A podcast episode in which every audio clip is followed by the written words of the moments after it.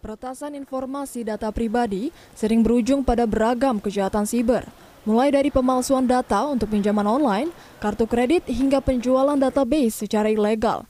Dampak yang ditimbulkan beragam, mulai dari dampak ringan seperti pesan singkat spam berupa iklan produk, hingga dampak serius seperti kiriman virus, peretasan informasi penting, pencemaran nama baik, bahkan penipuan yang dapat menimbulkan kerugian waktu dan biaya yang besar. Oleh karena itu, masyarakat perlu diedukasi tentang pentingnya pengamanan data pribadi. Paling uh, kalau dari saya sendiri, uh, saya nggak pernah ngasih data kayak KTP atau nomor telepon ke orang yang nggak dikenal gitu, kecuali ke lembaga-lembaga terpercaya gitu sih. Uh, kalau menurut saya pribadi sih, ya lebih diproteksi aja lagi Mbak mengenai keamanan HP kayak WhatsApp, kayak data-data uh, pribadi kita di HP kan, jadi lebih kayak sandi gitu lebih diproteksi lagi. Oh, paling sih aku nggak kesembarangan orang ya kalau nyari uh, ngasih data soalnya itu kan kayak privasi aku banget. Kayak semua tentang aku, diri aku, pribadi aku nggak bakal aku kasih. Meski beragam cara telah dilakukan seperti tidak sembarangan memberikan data diri ke orang lain, namun ternyata itu saja tidak cukup. Perlu ditingkatkan security awareness ataupun kewaspadaan dan yang paling penting perkaya diri dengan literasi digital. Menurut pakar keamanan siber Pratama Persada, upaya pengamanan data pribadi dapat dilakukan semua pihak. Bagi masyarakat, hal yang bisa dilakukan adalah mengganti password secara berkala setiap enam bulan sekali. Password minimal 8 karakter dengan kombinasi huruf kapital, angka, dan simbol agar tidak mudah diterka orang lain. Usahakan tidak memakai password yang sama untuk banyak akun. Jika khawatir lupa password, maka bisa menggunakan aplikasi Password Manager. Jangan lupa terus meningkatkan kewaspadaan dengan tidak sembarangan membuka link dari sumber tidak terpercaya atau menggunakan WiFi gratis yang berpotensi meretas perangkat HP atau laptop.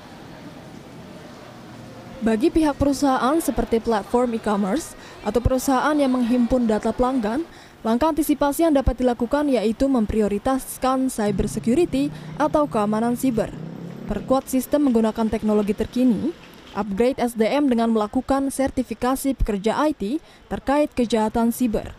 Sistem kebijakan perusahaan juga perlu lebih ditegaskan lagi terkait keamanan siber. Selain itu, pemerintah juga perlu memperkuat hukum UU ITE dan lebih tegas lagi dalam sanksinya. Bahkan, literasi digital perlu diwajibkan dan ditanamkan kepada seluruh siswa sejak sekolah dasar.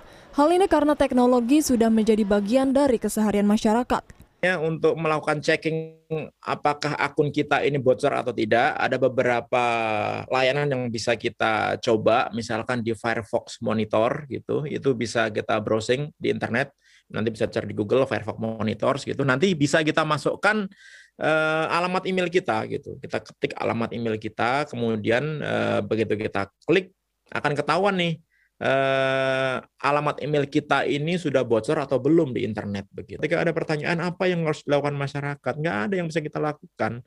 Yang bisa kita lakukan sekarang adalah kita harus waspada. Kenapa? Kita harus menganggap bahwa data kita ini sudah bocor di internet.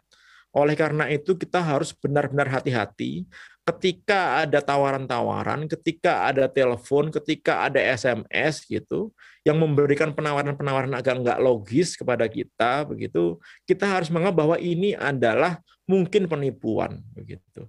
Jadi sekarang kita harus bersikap suuzon ketika ada komunikasi ke kita, gitu. Ketika kita terima email, kita harus cek benar linknya, benar nggak link yang dikasih itu benar-benar link yang valid, begitu. Warga yang menjadi korban kejahatan siber bisa melapor ke polisi. Penjahat siber tak pandang bulu, siapa pun bisa menjadi korban. Kita harus tetap waspada, terutama terkait pengamanan data pribadi. Syifa Hanifah, Galuh Prestisa, Jakarta.